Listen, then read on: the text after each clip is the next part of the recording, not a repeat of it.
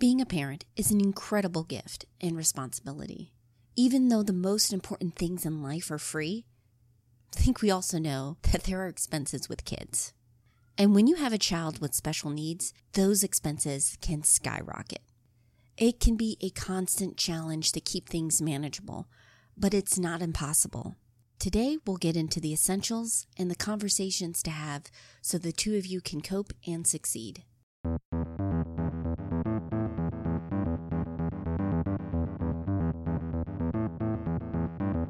Welcome to the Couple Money Podcast, the show where we share stories and advice on building up your marriage and wealth together.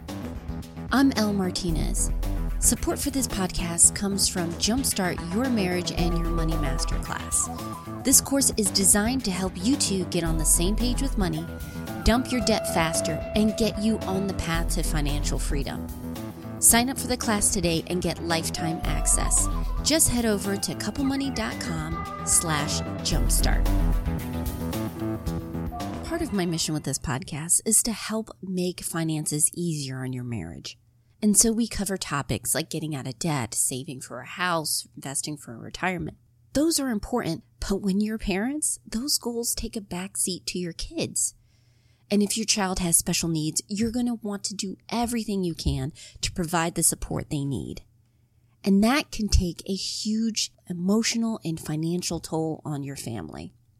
Since this is something I'm not qualified to speak on, I'm grateful that Michelle Gershfeld is here to help. Michelle is a certified financial counselor and attorney. She's also a mother who has had to work hard to make sure that her daughter's special needs were taken care of. So this conversation is not just a professional one, but a personal one as well.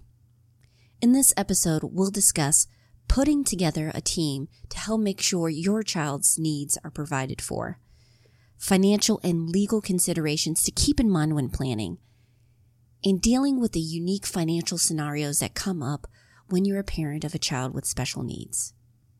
Hope this helps.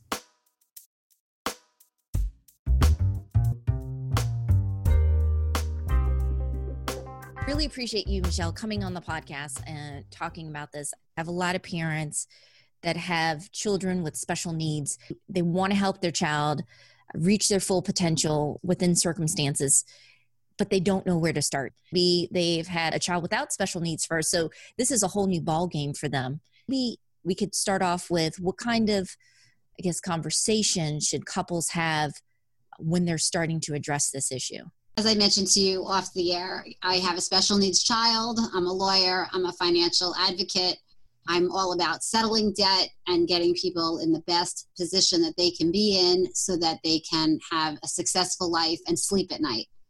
Yeah. And that being said, having a special needs child, of course, adds a whole new dimension to sleeping at night and your finances. So it's mm-hmm. very important uh, coming from that perspective to one, be aware that there are questions to ask and what do I do?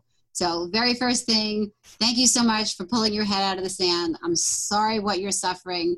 No one can quite recognize what it is to deal with a child, you know, young adult with special needs until they're actually in that situation. And that situation alone can be very isolating.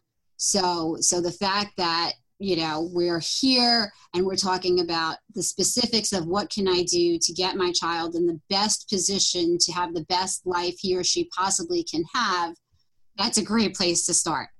So i think you know the schools are somewhat helpful. It depends on your school district what services are provided but a lot of information really you do have to find it yourself. And the resources out there are vast and confusing so I would say, in the very first instance, I'd want to have the family create a team of experts, which would be an attorney, a doctor, an accountant, uh, a government benefits specialist, because there are ins and outs to Social Security and Medicaid and having special needs trusts. So, for example, in order to qualify for certain benefits, the individual's income has to be less than or that not their income but their available funds have to be less than $2000 So, mm-hmm. how can you provide for that child?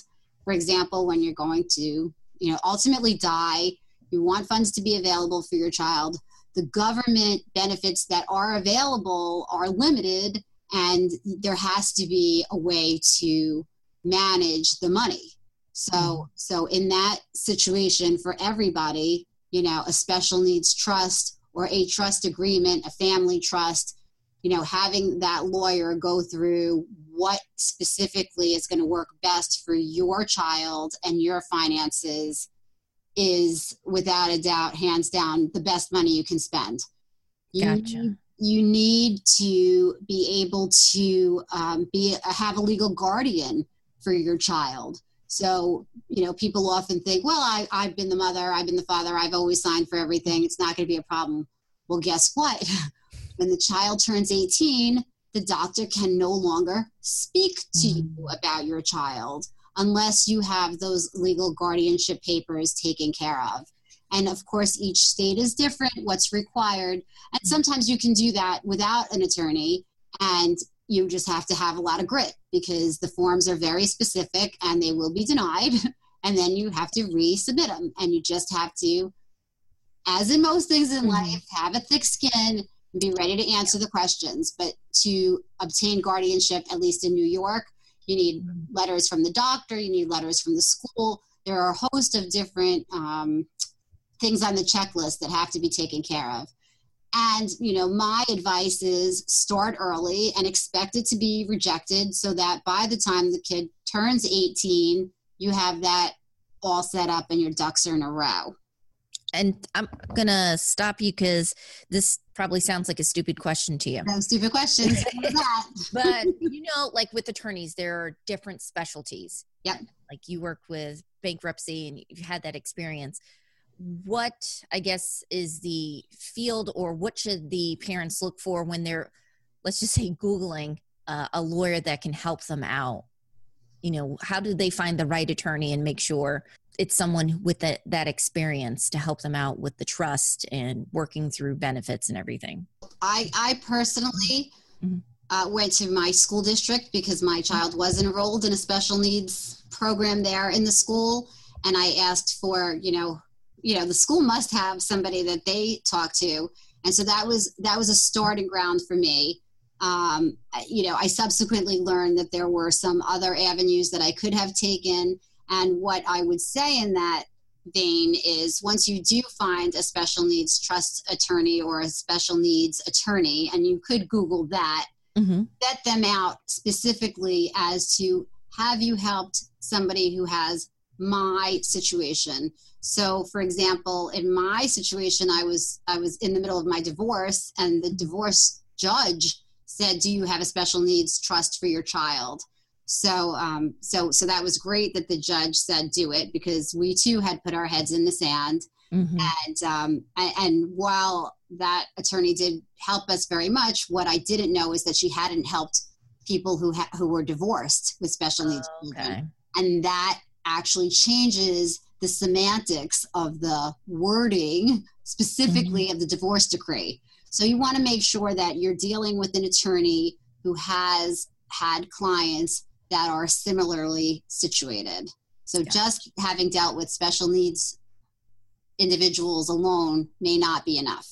Again, in my experience, the Social Security Administration will make every opportunity to deny benefits. And there again, you have to have a lot of grit you have to be willing to appeal appeal appeal and you have to wait a long time. And and they're really looking in my estimation for you to give up. So you can't give up. So you know another really important thing in addition to having that team mm-hmm. is to actually create a letter of intent that is a written bio of your child's history your child's medical needs their doctors their allergies their likes and dislikes in a way to be a guide to, to, to direct anybody who's going to come in contact with your child maybe you're not available god forbid you die you know mm-hmm. whatever the situation is i think for everyone who is dealing with special needs whatever those needs are it's very important to have kind of a reference book a little notebook even that really lays out everything so that in in the instance that you know god forbid you're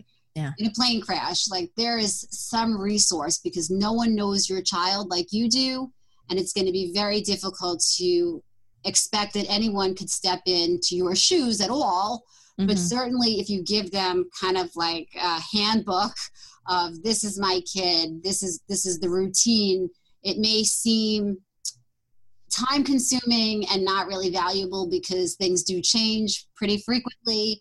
But i think even the exercise of of, of writing those things out and of really thinking about your child and your child's needs i think that can benefit the child and the next people who are going to deal with your child. So maybe it's not that you're you have some devastating situation but maybe the child does go into a new program. And instead of having to reinvent the wheel every time you would have your letter of intent that explains everything and so that when you go to meet with the new school or the new doctors or even the lawyer, you have a basic bio of your child that's really pretty specific. Oh, that's fantastic too. I know it is work to some regard, but at least creating that, it reminds you like, I have to be prepared should something happen to me.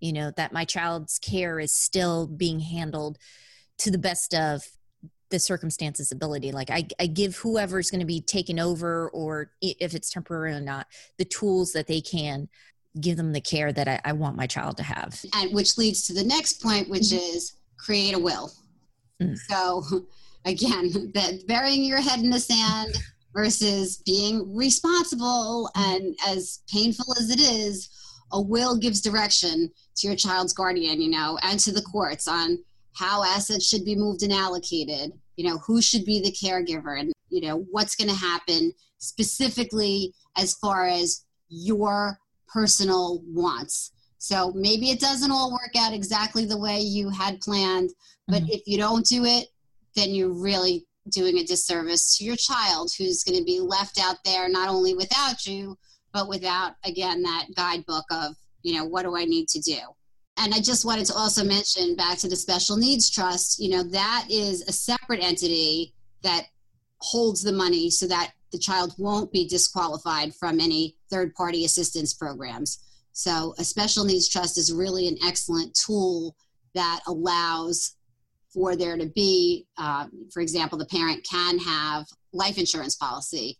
Mm-hmm. When that policy pays off, you want to make sure that the policy that the beneficiary of the policy is maybe 50% your typical child maybe 50% for your disabled child but again you wouldn't want the money to go directly to the disabled child. You'd want it to go to the special needs trust to take care of the child which would then allow the child to continue to uh, obtain benefits but not lose the benefit of having that money. Okay and with this special needs trust um, is there an executor as like another trust is. there's a trustee right. Trustee. There's, a, there's a trustee and you know that also is a sticky situation. What isn't? Who are you going to ask to take care of your child's uh, really financial needs? And for me personally i use the attorney who was the attorney that i hired.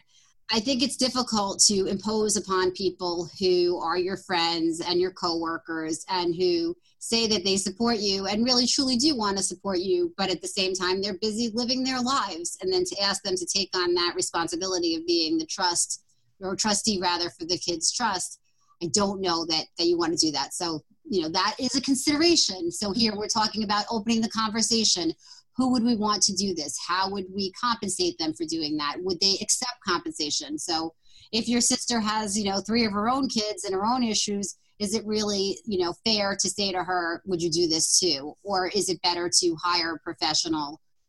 But then again, who's that professional and are they really going to have your kid's best interest at heart? So it's a, it's, yeah, better to address it and make a decision and you can change your mind than to say, you know what, I don't want to make that decision, which a lot of people do. That's why a lot of people don't have wills because they don't want to make that decision.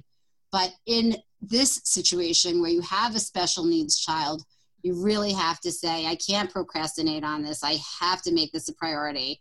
I have to make some difficult decisions. And if I decide down the road to change them, okay, but let me put something in place for today. those are long and tough decisions and i don't think there's like a, ever a great time you know because you have to work them all out but it's better to do it when there's not a pressure you know on you either you're ill yourself as you know a parent and caregiver or you're incapacitated and now it's like what what's there what's not there?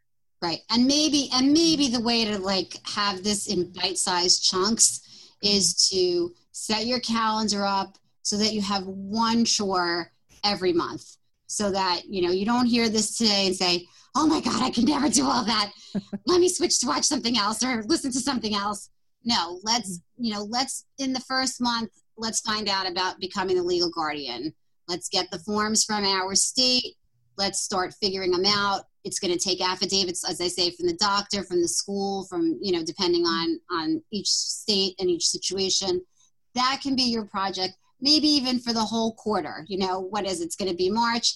Let's say you know let's say for march and april my whole focus is going to be let me just see how far i can get this. And then maybe okay we'll take off you know a month but then the next quarter let's start really thinking about a will mm-hmm. i also want to talk about uh, the finances which i know was was a big issue that that um, you and i had discussed about you know well where is all this money supposed to come from yeah uh, budgets are already tight and it's figuring out how to take care of your special needs child but then also you know the rest of the family make sure everyone's uh, cared for and the, they have to be cared for. Right. And yeah. and and truly there is never enough money. And you know we can talk about all of the different ways that we can try to start saving money.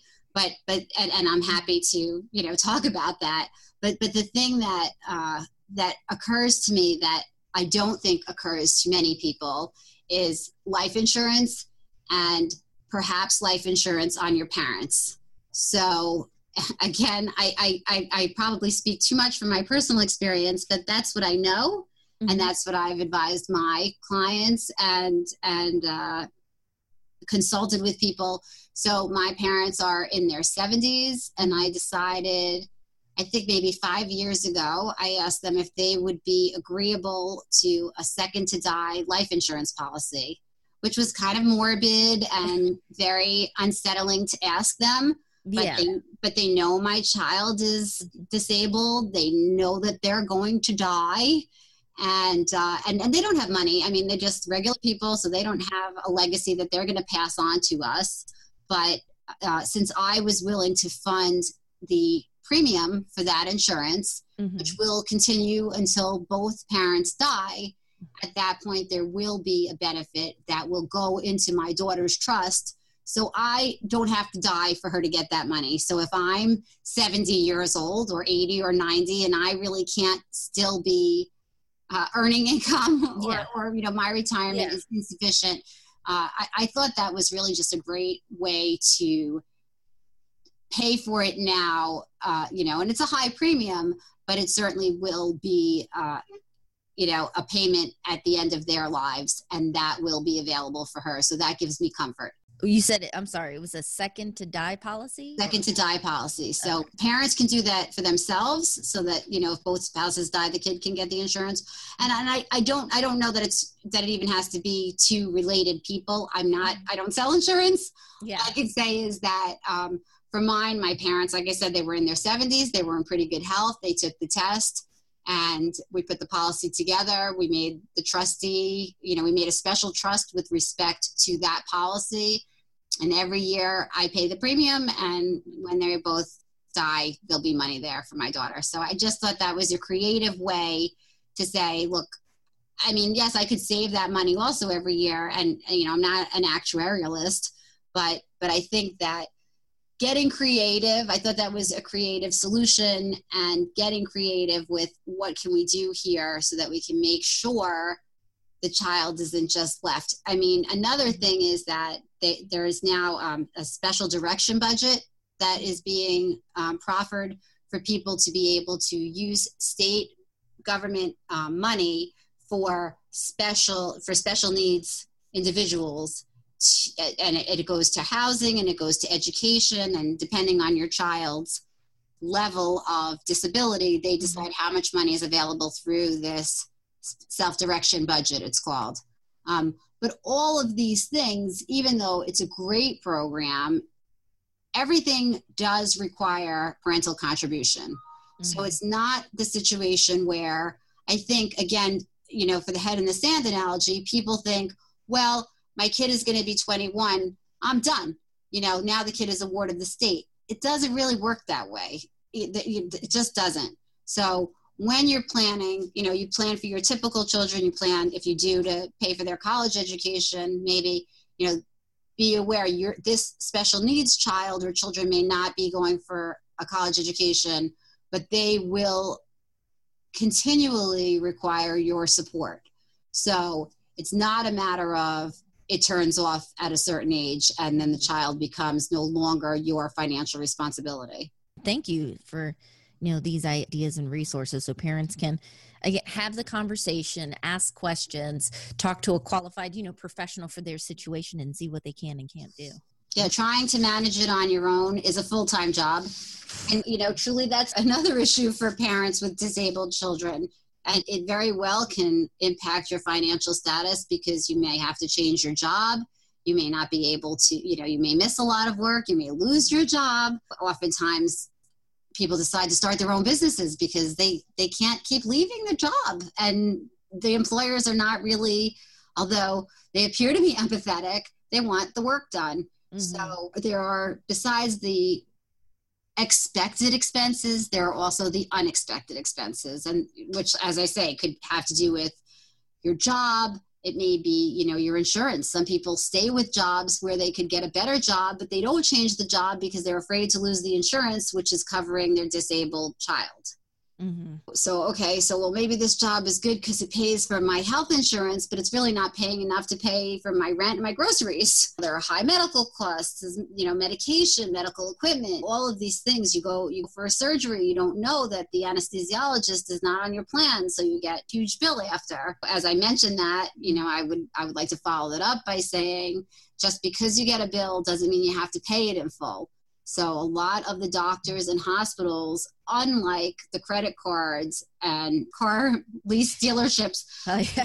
the hospitals the and the doctors will generally allow you to make a small payment and not report you as bad, you know, for bad credit. Um, if you can notify the appropriate offices if you can't make the payment as soon as possible, you know, keep in touch with your creditors remember to record and maybe this is in that same book the names and the phone numbers of everybody you've spoken to so that if if somebody tells you oh yes it's fine you can you know just pay $10 every month and then you get some letter from a lawyer well at least you'll be able to say you know what on january 30th i spoke to yep. jane doe and you know you know sometimes they give you an agent number identification number it behooves the parent to keep a list. Write down who you're talking to. Get a full first and last name. If they refuse to give the last name, make a note that they refuse to give the last name. Um, you know, document everything the date, the time, and the results of your phone communications. And again, if you can pay something, even a small amount, as a gesture of your good faith, you know, and then keep keep that written chances are good that they're not going to come down heavy on you in the medical field. They understand what you're going through to some extent.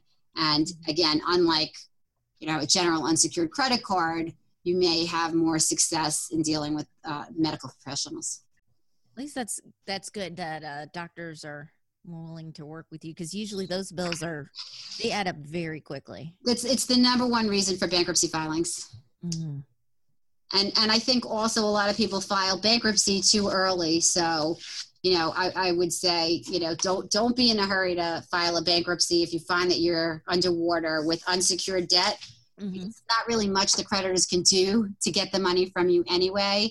And if there's a way to not file a bankruptcy, although a bankruptcy generally a bankruptcy attorney will say, "Oh, file bankruptcy, get a fresh start." then you can't file one for another eight years. You know, it may not be the best thing. Oftentimes, debt can be negotiated. And by the way, if you don't have anything and they get a judgment against you, there's not really very much they're going to be able to do to collect it.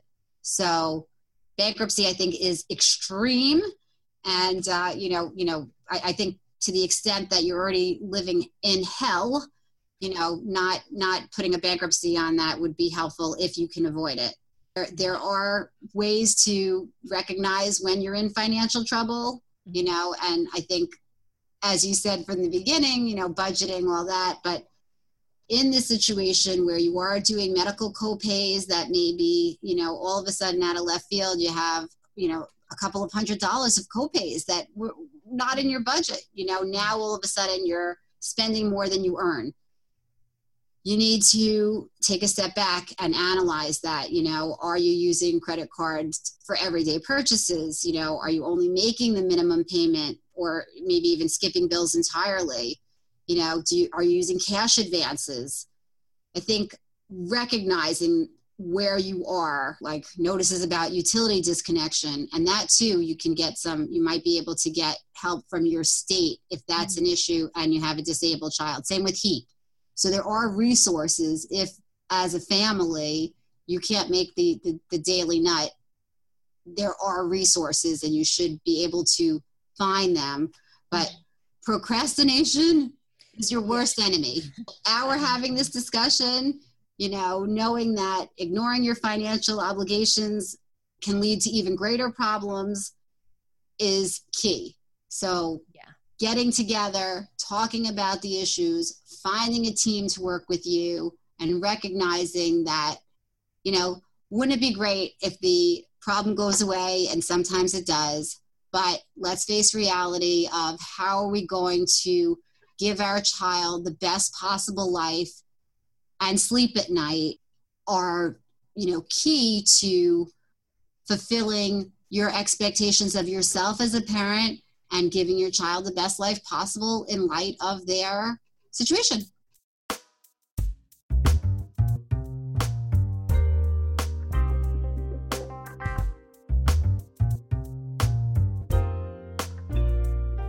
Special thanks to Michelle for being a part of this show. I know this is a very huge and personal topic. Every family has their own unique circumstances. So if you want to dig deeper and reach out to Michelle with your questions, you can find her at her law firm or at her business, Get Financially Fit. Don't worry, as always, I'll have links to that as well as all the info and details in the show notes. By the way, if you want to stay on top of the podcasts, maybe the videos, articles, make sure you're subscribed to Couple Money Community. I send out weekly updates with everything we release, as well as some behind the scene and exclusive stuff. Plus, it's free. Just head over to couplemoney.com slash join. Our theme song was written and performed by Gentle Regime, additional music by Lee Rosevere, and music for makers. Finally, and most importantly, thank you so much for your support. It's very much appreciated. And I know sometimes I mention sharing episodes, but with today's topic, I would be very grateful if you could spread the word.